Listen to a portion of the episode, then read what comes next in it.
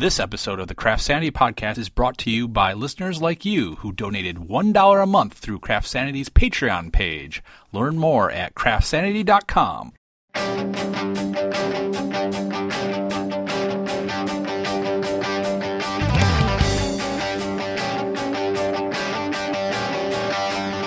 Hi, I'm Jennifer Ackerman-Haywood, and you're listening to the CraftSanity podcast, an interview show about art, craft, and creativity.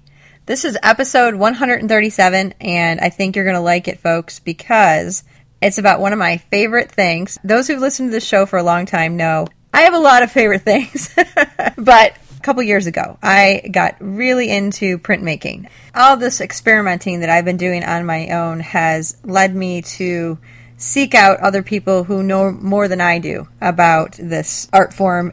One day while I was trolling around on Instagram looking at different prints and printmakers' work, I happened across the Instagram account of Eric Hoffman from Spofford Press.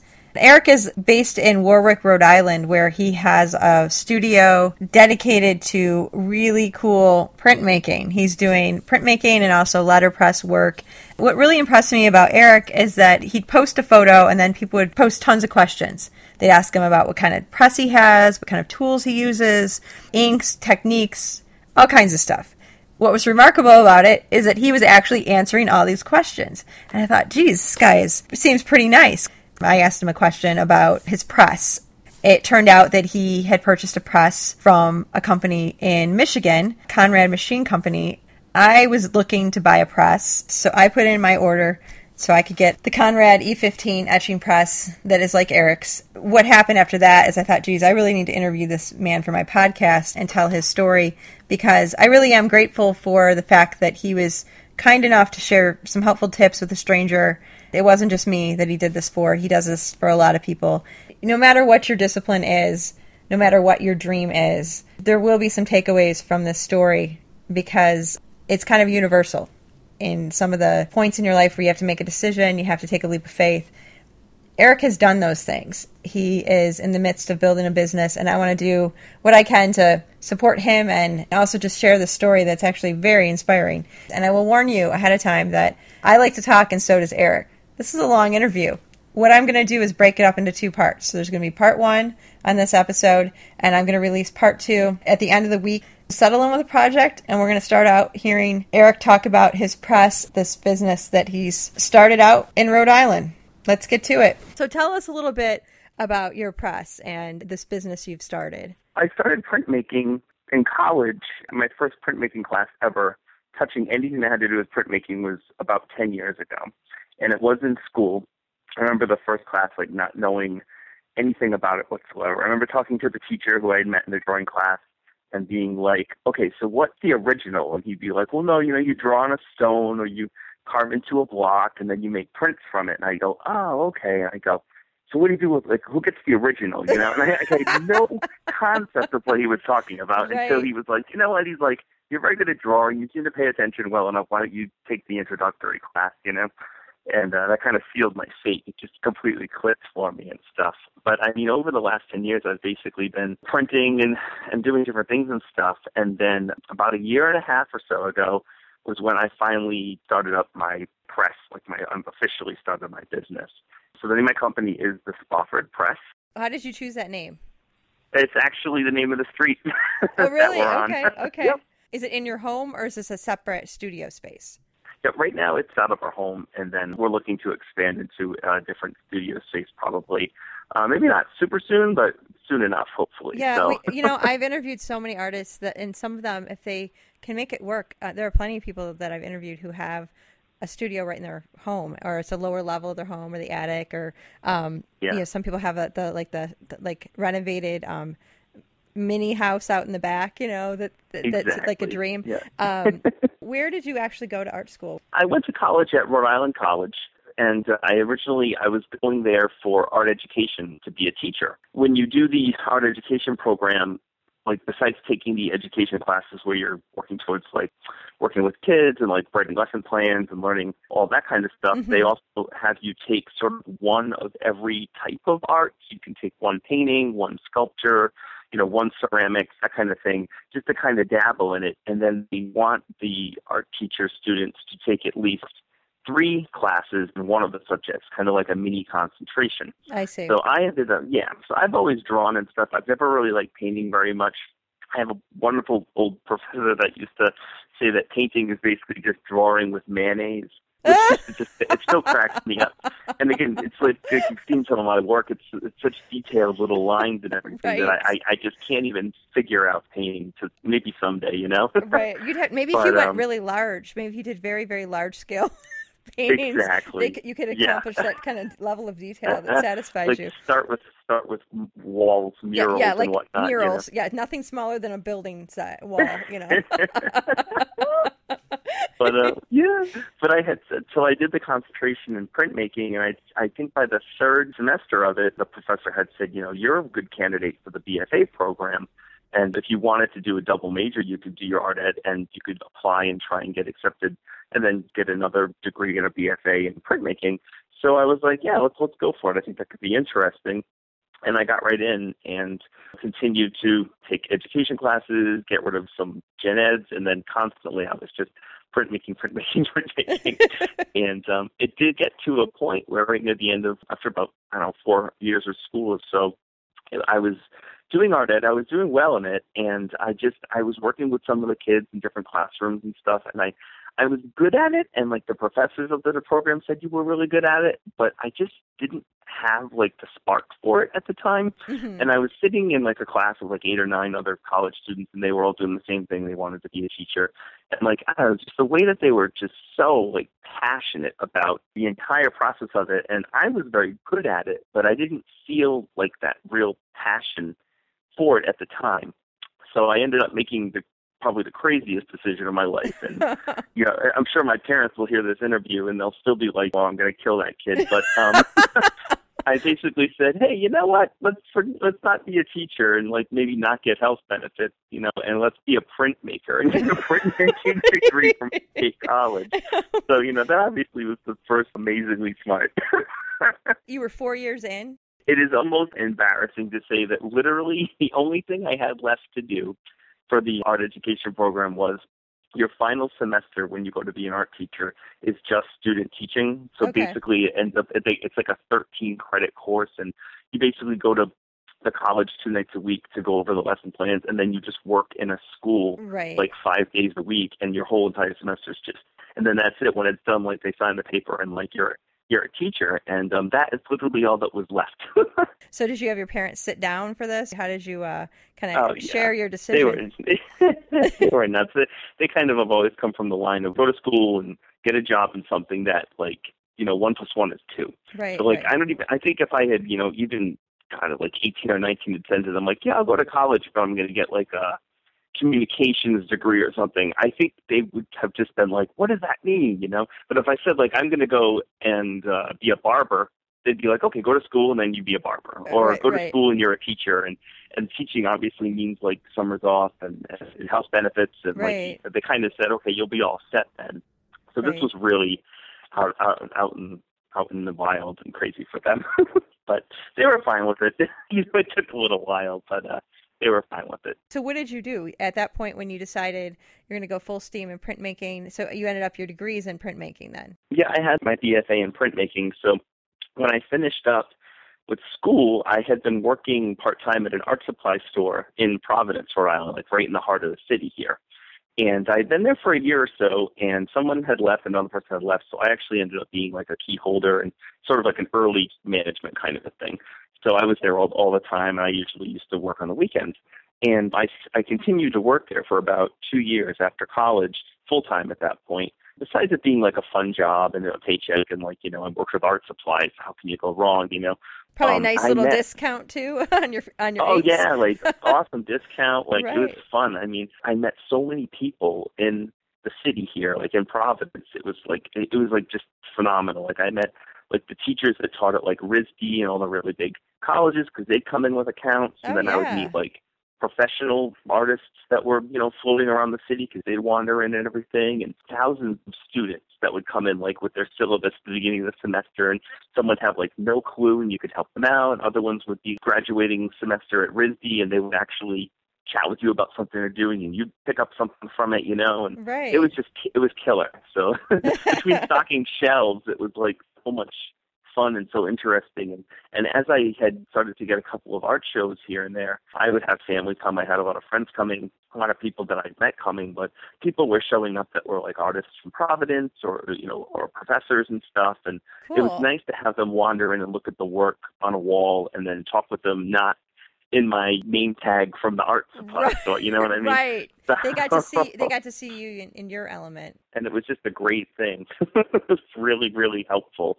in doing what I did, because I actually ended up getting, you know, I haven't had a ton of art shows, but I mean, you know, the half dozen or so during those couple of years, you know, one kind of came from another, and a lot of it had to do with people that I was getting to know from working right in the middle of, like, the heart of Rhode Island school design and the you know, the city of Providence, and just lots of art and stuff. So it was great. It was a really great experience. From there, I always printed. You know, I always wanted to print, but the biggest issue with printmaking, and I'm sure anyone listening to this interview will know this, is like having a printing press, you know, mm-hmm. to actually make your work with. Right.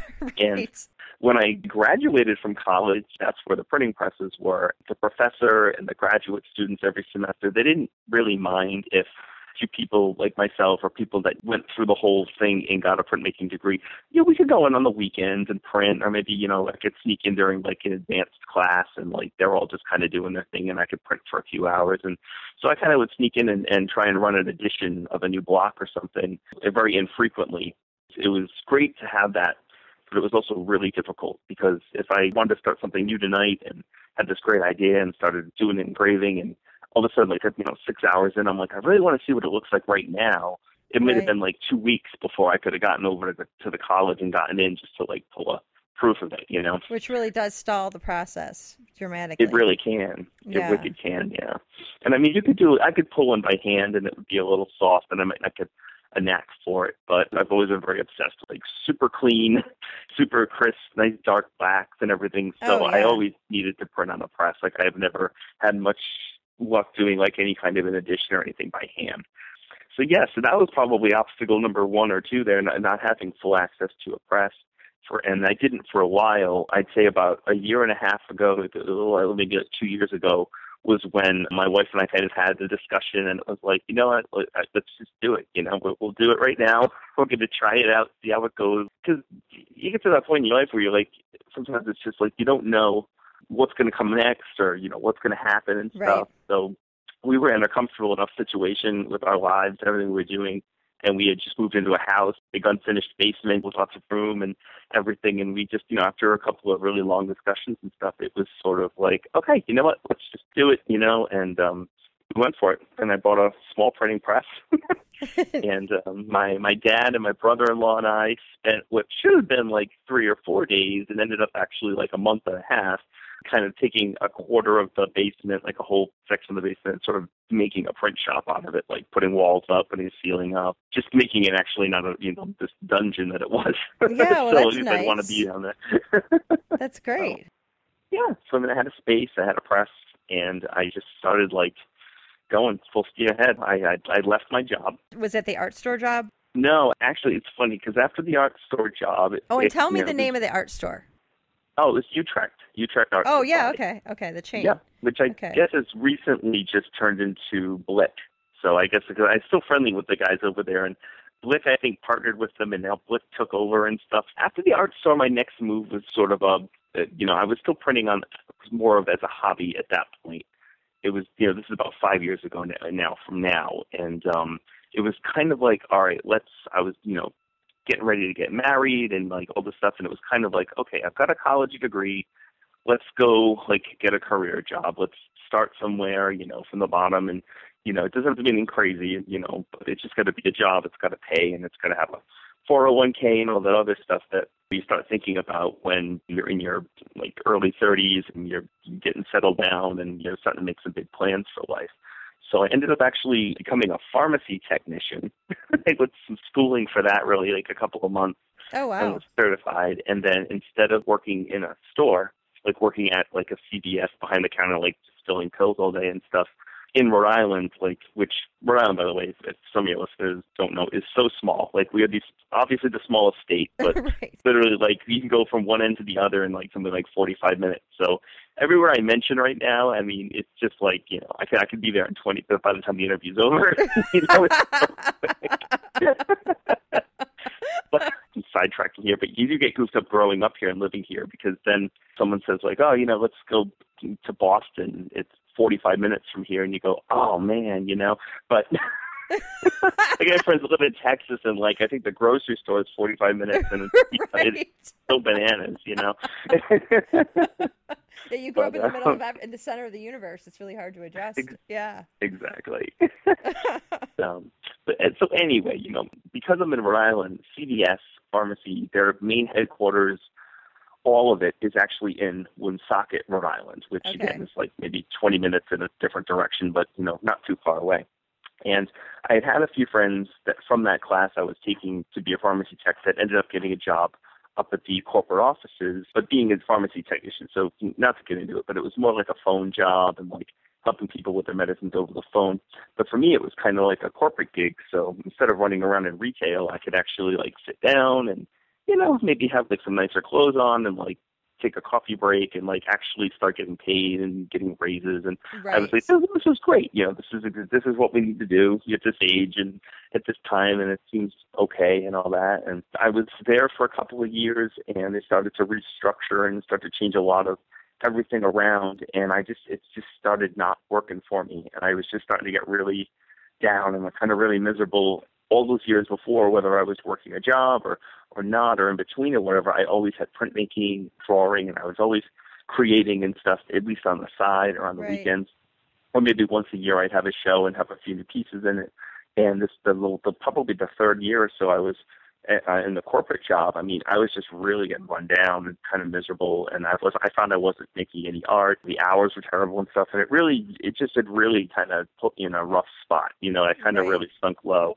My wife and I think that's the point where we got to talking a lot. You know, the usual goofy laughing me that you're hearing actually right now, right. You know, I was really miserable like all the time, even on weekends and stuff. And it was crummy. And, you know, as much as you want to go, oh, I think to myself, like, that's a dumb job. Just go get your paycheck and make art on the weekends. Like, it was totally, completely like just wrecking everything. And I couldn't get my head around it. It kind of came to a head where it was like, I just can't do this anymore, right. You know? Yeah. I think I wanted out of that particular position and company so much that it was just sort of like, I talked with my wife, I said, you know, I think I'm going to leave. I'm going to get some notice and I'm going to just get out of there. We kind of said, well, you know, no big, this was maybe a couple of years ago. And I said, there's no big deal. I'll get out of there. I could pick up a temp job or something. And maybe we can really get cooking with the press and see how it goes and stuff. So, you know, that was the plan. I left the big corporate job and started hitting the temp agencies, started hitting the ground, like putting in some applications to places for something part-time. And, like, no one was biting. Like, nothing. Like, grocery stores, like, retail, like, wow. You name it, they were just... And that's kind of surprising, too, when you have a degree. You know, so yeah. And that's something that we don't expect that. If you go and you get the degree and you do everything what people tell you should do, get a degree, yeah. You know. And so how long did it take you to find something? Well, that was the thing. So I was kind of like hitting the pavement, like, you know, in the mornings and stuff, and then went to 50 little places, and I would spend a couple of days trying to call them back or email the people if I happened to met anyone.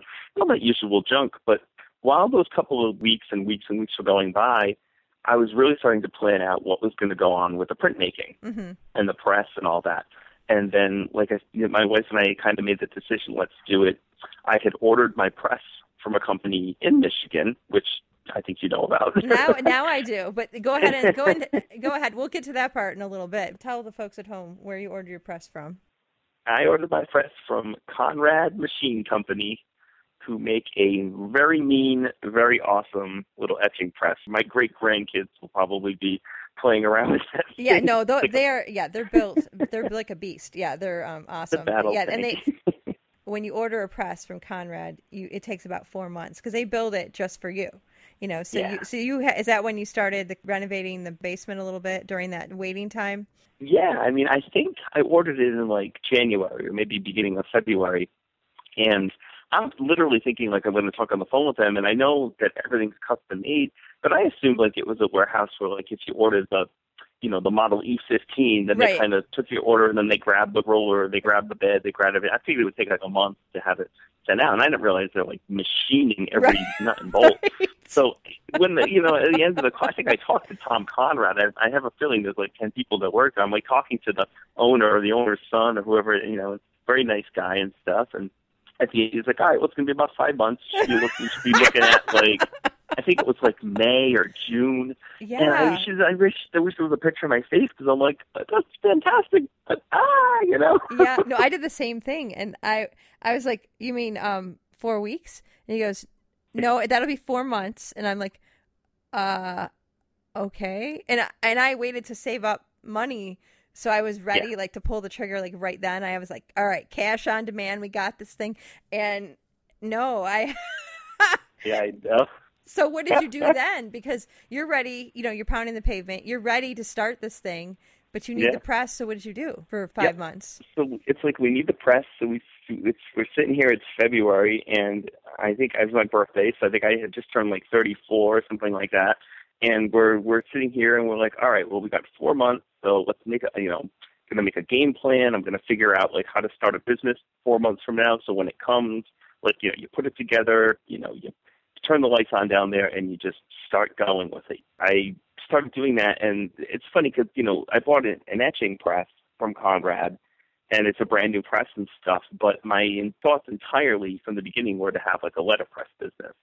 Sort of more of the printmaking jargon. I think we'll get into that a little later. But a lot of the letterpress printing presses aren't made anymore, brand new. No. So you kind of have to go out and find, like, a 50 or 60 or 100-year-old one, and it's either has to be restored or it's going to cost you a fortune. So I had always used an etching press, and I knew the ins and outs of it. So I said, I can print relief on it. I can print letterpress on it. So I'm just going to jump and go, you know, instead of starting a year-long hunt for, like, a, you know, in an antique shop for, like, a, you know, a letterpress. I said I could do that in the future as it gets cooking. So we ordered the press, and I start kind of planning out things. And, like, I did so much research. Like, I learned about making the polymer plates that you do letterpress with and how to process the artwork. And I started coming up with designs. But again, like, you know, obviously no money's coming in or anything. Right. So, and it was like, this is one of these things now where, like, it was just like all the stars aligned. And as soon as we kind of said, all right, I've been looking for a job for 2 months and there's nothing out there. I ordered the press. It was like, all right, you got 4 months, like, start up the business plan and then we'll get cooking in, like, June or whatever. And then I just started getting, like, a lot of commissions and stuff. Like, I had people, it could have been someone who wanted, like, a drawing of their family or a dog. And then, like, the next day I had, you know, someone who had, like, a punk rock record label in Rhode Island that was like, hey, we're doing albums. Could you do the jackets? And I don't know, like, how it happened. It was like I was on a TV show, but almost every week I was contacted by a friend or someone I just barely met years ago. Wow. And it was just all these projects lined up, and it was enough to kind of, for me to bring some money in and not just do nothing financially. And again, I'll never know to the end of my life or whatever how that happened, but it was really good luck, you know? That's awesome. That's really awesome. It was really great. It wasn't tons of money, but I mean, even just, you know, a couple $100 here or there was very, very helpful in that waiting period. It probably made you feel too that you were heading in the right direction. It was. It was like this, this like killer motivator because you're waiting for this press to come and you're so nervous you're going to start a printing business and everything. But in the meantime, you're literally, like, you know, working with your hands, being creative, and it was great. Yeah. I couldn't ask for more. Did you feel like you were starting to kind of come alive again, too? Absolutely. Like, I was totally back, and I think I was even more just invigorated because even that, if you go back, you know, years now when I was in college and I was finishing up, and I was like, I'm a printmaker. But, you know, I mean, I'm a realist, too. I knew that really didn't mean anything as far as, like, a warehouse industry job, so you're a professional printmaker anymore, you know. But I started getting really excited because I said, you know, I'm actually going to be able to do something with this, possibly make a company and then maybe even a career out of it. And I kept in touch with my professors from printmaking and a lot of the students that were graduate students. And, you know, they all kind of said that. They're like, it's wonderful because they said, you know, usually the route for printmaking and a lot of art is, you know, you get your degree, you might go to grad school and get your master's, and then maybe you try to teach and work on the side, or maybe you try to lecture or something. But they said there aren't a lot of places where you can, you know, say, I'm a printmaker and right. Just get your paycheck and all that right. stuff. It's tricky. But yeah, so you know, and then the 4 months really did fly by. I'd say there was a month of that was when we kind of started putting the shop together in the basement and building walls and getting things kind of organized and stuff. And it went by quick. And then, of course, one of the funniest parts of all of this, I mean, the time, I don't know, if I ever write a book about my life, it's kind of like one of these crazy things. But, I have the job, I'm miserable. I quit the job. We buy a printing press. It's coming later than we thought. I'm not bringing any money in. I'm drawing people's pets for cash. And then, guess what? We're having a baby. I can't even tell you. It was so funny. It was just, that was it. That was the timing. It was just and my wife and I are super realists, we're definitely not slighty, whatever, and it was just oh my God, totally bananas, So that wasn't on, when you looked at your business plan, the baby was not on the plan at that exact moment. Yeah. Even it kind of was because we want, we were planning on having one and stuff, but it was one of those and we are definitely having one now, It's no longer an abstract thought, one of these months or one of these years. Right. So that became a motivator too, because it's so. Yeah. Whereas if you're hanging out and you're married and you're financially you're stable and one of you decides to start a business, you might be able to go, oh, let's give it 2 years or 3 years. And if nothing happens, let's figure something else out. And I think as soon as that happened, it was going to be all right, I think the deadline to see if this is going to work is going to be a lot quicker than just let's see what happens this Christmas. And then let's see what happens next Christmas. Right. And you sell any Christmas cards, But, it was great too, though. It was wonderful because the whole the whole 9 months my wife was pregnant, I was home. I got to be home for the pregnancy and help out and everything, which is just wonderful. It's something I, wish everybody would be able to do. It's that is really tricky. Nice. And it's funny. I mean, we have pictures of us building the print shop, and my wife's down there with her little baby belly and she's hammering a nail and, and hamming it up for the camera so we can show the kids someday, Yeah, what mom and dad built while they were a bun in the oven. Yeah, that's awesome. So then the press came in June or July, and it was just off and running. I had we had a little open house barbecue that summer, so I got to let her press the invitations and kind of got everybody over here that we knew to kind of let them know that. I mean, everybody always kind of, a lot of my friends are musicians, and it's easy because it's such and such is in a band. The name of his band is this.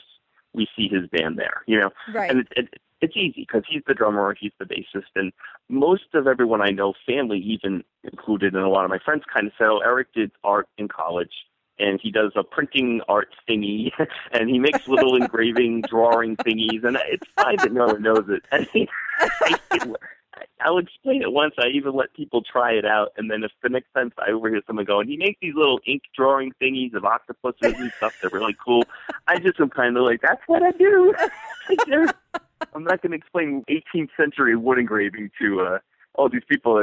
I'm not going to be that guy that drives them nuts. Right, going on, and they're like, yeah, we don't really care. Exactly.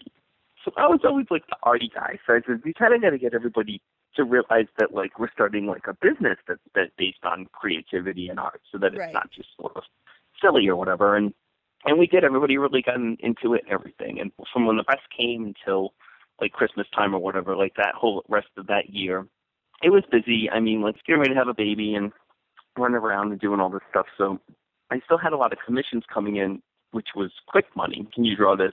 This is the amount it needs to be on the week. So I couldn't pass up anything like that. But it started taking up a good chunk of the time. And then I would print a little here and there. And mostly I was doing what I was doing years before. I would do a new engraving, but then I would actually be able to print the edition and, get it up for sale and get some interest in it and stuff. But as far as that traditional, letterpress company that does wedding invitations and has a whole line of greeting cards and stuff, we wanted it, and I wanted it, and I was dying for it, but it just wasn't happening right away because just so much stuff was going on, Right. Oh, yeah. We had our son at the in December, and then we got home, and things settled down after a little bit and everything, and then it was all right, get back in the basement, get back in the print shop. The goal for this year was just to really get big as far as getting product out and getting the business side of it had to get addressed this year, I think, because the creative side's always been there. Right. I love making stuff, but and having fun, and but we had to start thinking about business. I have the same problem. I'll stay up all night trying to make something, but I suddenly feel really tired when it's time to get the receipts out and do the taxes. It makes you say to yourself, like, all right, well, next year I want to make, 20 times as much money so I can just hire someone to do it. Well, seriously. I mean, it's ridiculous. No, I didn't ask you your son's name. What is your son's name? It's Art. His name is Art? Yep. Okay, so you named him after your passion, Art. Well, we did. Kind of. Do you have an Art in your family? No, we don't. No, we just really like the name. It's a nice name. I like it. One of the things about me, and I've always been this way, I don't like the word artist. Like if my grandmother says, oh, that's my grandson Eric, he's an artist, I go, that's kind of cute. The word, I don't like it. I don't know what it is about it. And I've always kind of considered what I do more of, like I'm a crafts person, or I love that I'm a printmaker because that's its own term. So I could say, well, what are you? I'm a printmaker. I don't have to say like I'm an artist. I've gotten business cards from like creative people that says like, Tom Smith, artist, Well, okay, Tom, I'll give you a call when I need some art. Like I don't know, and I'm not making fun of anyone. But it's never been my deal. So it sounds like for you, you really wanted to be a little more approachable. You weren't trying to create this barrier between you and the people that you were trying to make things for. I've always kind of been like a helpful person, and I'd say like in college, in art school, it was a state college.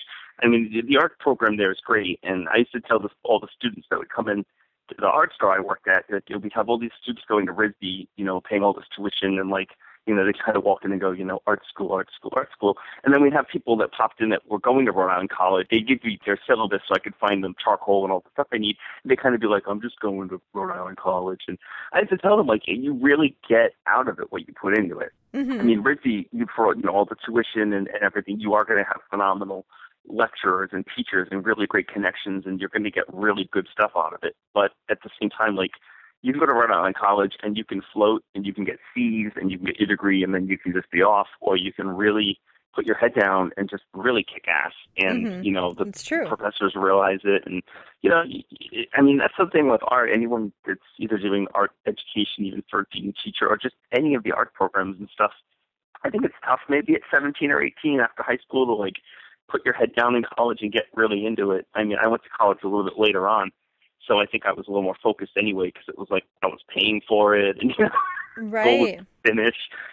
It's hard, and I think you really get out of school what you put into it. I'm sure there are people that have just gone to a simple community college and used very modest equipment, and as long as they are just motivated and they are super into learning and learning outside of the class and just constantly staying interested in their subject they're working on, you can go anywhere with it. I think, the whole field, especially printmaking, but painting and all of it up too.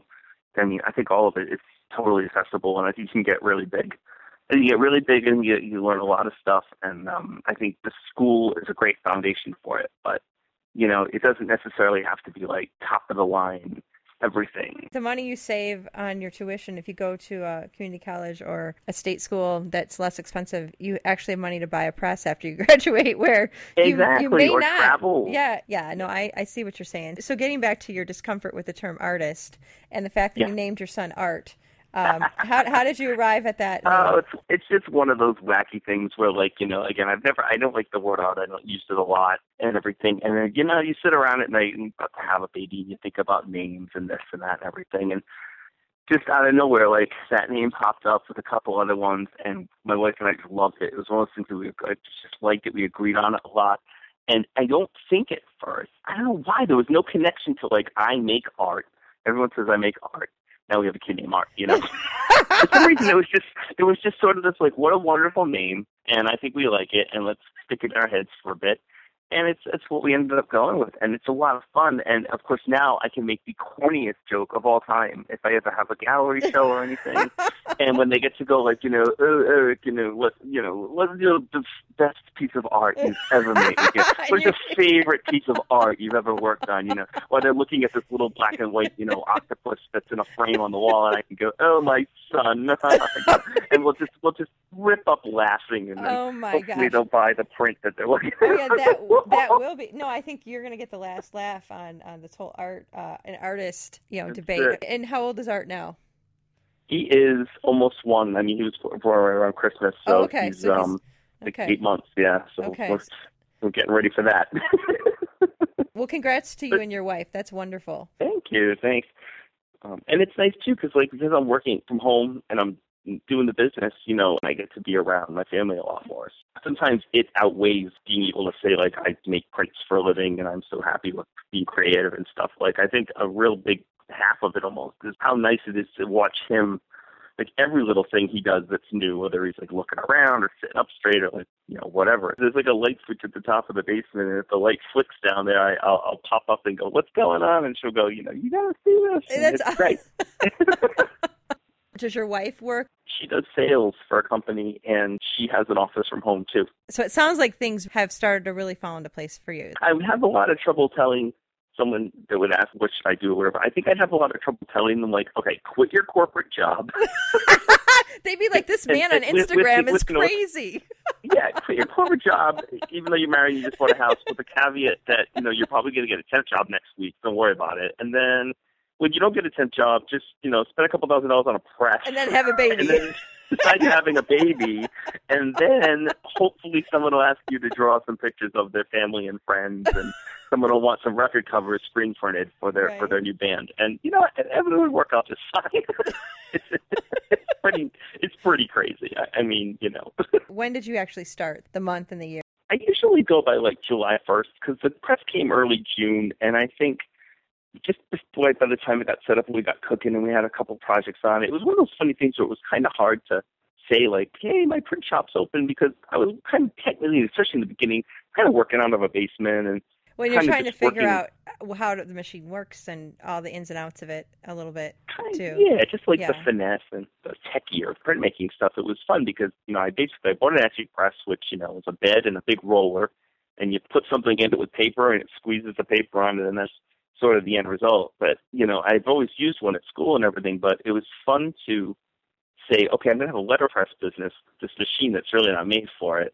And I kind of have to figure out a lot of little tricks to printing all the stuff I want to print on this kind of machine. You know what I mean? Right. It was a little bit of a disconnect at first. And so I was just constantly learning new things and figuring things out, and YouTube and Googling things. And I was in so many forums. I did pick up a lot of knowledge that wasn't necessarily sort of the basics from college or even the basics from printmaking books. It was sort of new little tricks and new little things that work. I usually tend to have a really bad memory in life in general, but for some reason with all the printmaking junk, it just completely sticks. If I'm on Instagram and I fart around in the printmaking hashtag and somebody has a print of something really cool and I comment on it, that's really awesome, and they'll write back, oh, thanks so much, and we might start chatting a little bit, and sometimes they'll have a question about something, or they'll ask me, oh, how did you get that print to print so clean, everything? And I just let it go. They can have whatever tips and tricks that are in my head, anything that helps anyone make a more successful piece or printmaking or anything. I'm totally cool with it, Because the thing is, you have that natural instinct to share and troubleshoot, right, and help people figure out a little more about what they're trying to do. I mean, I bought a print from you, and I got a giant care package of welcome to printmaking and paper samples, all kinds of stuff. And I was just wow, this guy, it's almost ridiculous how nice and helpful he is, Well, I don't do it for everybody with the care packages, but I was so psyched that you were getting a press and that you were getting into it. And we just, just chatted six sentences and forth over a couple of days on Instagram. But I was just it's so awesome to see someone getting into printmaking, and they want to know more about it, and you were just diving in, you're getting a press, and I'm this is phenomenal. And I mean, for me, it's I did some of that, and it is scary and crazy, but it worked out for me well enough. And I like to think that if anybody else was going to try and jump in and do anything like that, yes, go ahead and be scared, I mean, obviously, but if there's anything I can help reassure about it. What has Instagram done for you as far as expand your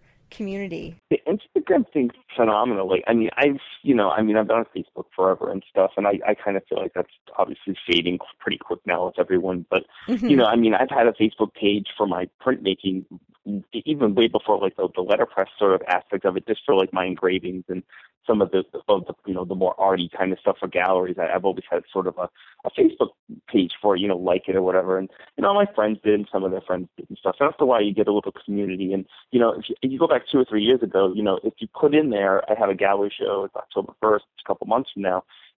Back then when Facebook was really, really huge, you'd get 7 or 8 people that would be, quote, attending the thing.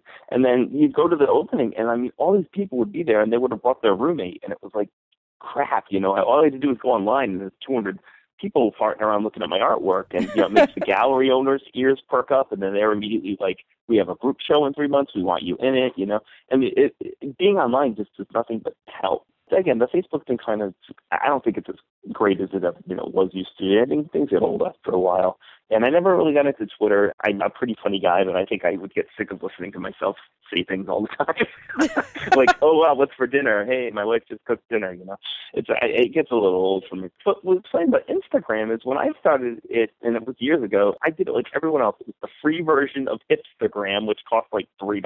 So I jumped on Instagram because I wanted to make the cool Polaroid photos with the cool filters. Right. And I had pictures of all kinds of junk on there. They're still on there if you scroll down to the bottom.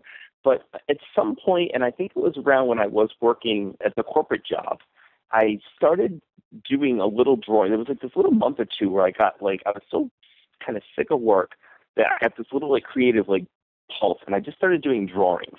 I was doing really tight pen and ink drawings of just animals, skulls, interesting stuff that I kind of liked. And then I would post one on my Instagram. I finally figured out what hashtagging was. I would kind of hashtag printmaking and graphic design and I don't know, bobcat skull, whatever it was, elephants, whatever they were. Right. And it's over the course of that month, because I was doing every couple of days or so, I would, go from my 10 friends liking it to a few more people, And I was this is really fun. And you get a little buzz because you post a drawing, and maybe at the end of the night, 60 people liked it, and you go, all these new people, are checking out my artwork. And so in my head, I kind of this could be kind of a neat tool. And then over the last couple of years, it's funny to talk about it, but yeah, it has kind of become a bigger, almost a part of my business. I like going on there, and I've kind of figured out the unspoken rules where you don't want to post 20 things a day, and you don't want to drive people crazy, and right. You also don't want to post something and just ignore the thing for 2 months. There's that balance, Right. But I like posting something new. I usually talk about it a little bit, I'll say what it is and whatnot, and then over time, just more and more people have found it and been interested in it and kind of followed along and asked questions. And I do have my phone on me all the time. I usually spend about an hour at night, fooling around on Instagram for the most part when, there's some terrible TV show on. But I try to answer anything people will ask. So it's sometimes funny. My wife will laugh. She'll be like, you posted a picture of, I don't know, the Miles Davis print, and you had, 65 people comment on it. And the first comment was, is this a woodcut? What are you using? So I write back, oh, hi, how you doing? This is that, this is how I make it. And 10 comments down, somebody's like, is this a woodcut? What are you using? And I can't can't not write them back. I can't even, at this person to be see previous comments. Because I'm that's such a jerk move. So if you go through, there are prints that are more popular that, I say the same thing, I'm 6 times. It's funny, too. My wife laughs. She has an Instagram. It's a private Instagram. Her 20 friends are on it, She'll laugh sometimes because she'll be on one of my pages. And there'll be some crazy thing where, the last 20 things I posted the last month are, little black and white prints. Everything's printmaking 3. And someone will just comment on one of them and be like, is this a painting? And, she has actually gone in and, commented next and been like, hey, this is printmaking, buddy, kind of a thing, Does she identify herself as your wife, or does she just no. Post as a random person? Oh, that's hilarious. Which is just really funny, because out of nowhere, you just got this little person that's out of nowhere, this little name that's like, it's a print, buddy, Who knows who that was? I'm not telling anybody. No, I think that's hilarious. I've asked some questions. I made a huge life decision to get a press based on what I've seen on this feed. I really need to just support his art. I would never go up to an art show. I wouldn't go into your booth and ask you 30 questions about your technique and your tools and then be like, hey, yeah, have a good show, man. See you around. Yeah, and then just leave. I'd be like, no, I need to buy something here. I think there's totally 2 parts to that. I think the first part is maybe that is that teacher bug sneaking back up, because I actually would be happy, answering the 30 questions for 100 people in a row and, not really selling anything. And it's sort of just the way I am. But then the other half of it is that's part of kind of what you asked before, how did Instagram, how is it besides the community? It has helped my business because, right. I've sold prints to people in France and, Australia and all these places. And it's although I just sold something to someone in Australia, I don't know how on earth I ever would have met anyone in the middle of Australia in my entire life. And it's because of this little funny thing on my phone, So I connected with somebody and they went, oh my God, I absolutely love Booker Ervin. He was this, you know, jazz musician in the 50s. Nobody knows anything about him. He made like 3 albums and you have a print of him. I have to have this. And it's like, cool. And I ran him back and I'm like, instead of being like, thank you for your purchase, I'm like, oh my God, I'm Booker Ervin fan. I'm probably going to send you another print too, because like we have something in common. Like, yeah. It's just what I do. I kind of have fun with it, but you know, I mean, I do like connecting with people more than any of it, you know? All right. We're going to take a little break here and come back very soon with part 2 of this interview. In the meantime, I'm going to post Eric's social media contact information online, so you can check out his website, Etsy shop, Facebook, and Instagram feeds. I hope that you're enjoying just hearing how one artist has been able to build a business around the thing he really likes to do most. I also want to take a moment to just thank the people who have stepped forward to support the show through my Patreon page. Thank you very much. It's good to know that there are people who value this and want to help it continue. So many thanks to you. I really appreciate it. I'm always looking for people who are interested in being featured, or have a friend, or there's someone in the art and craft world that you want to hear about. By all means, suggest those people and I will do my best to track them down. So have a lovely week. Don't forget to check out the links to Eric's website so you can see his cool prints. I'll be back before you know it with part 2 of Eric's story. In the meantime, Craft Sanity, my friends. It works for me. Thank you for listening to this episode of the Craft Sanity Podcast. To support the show, click the Patreon link at CraftSanity.com to donate $1 a month, or buy a handmade loom or magazine at CraftSanity.etsy.com.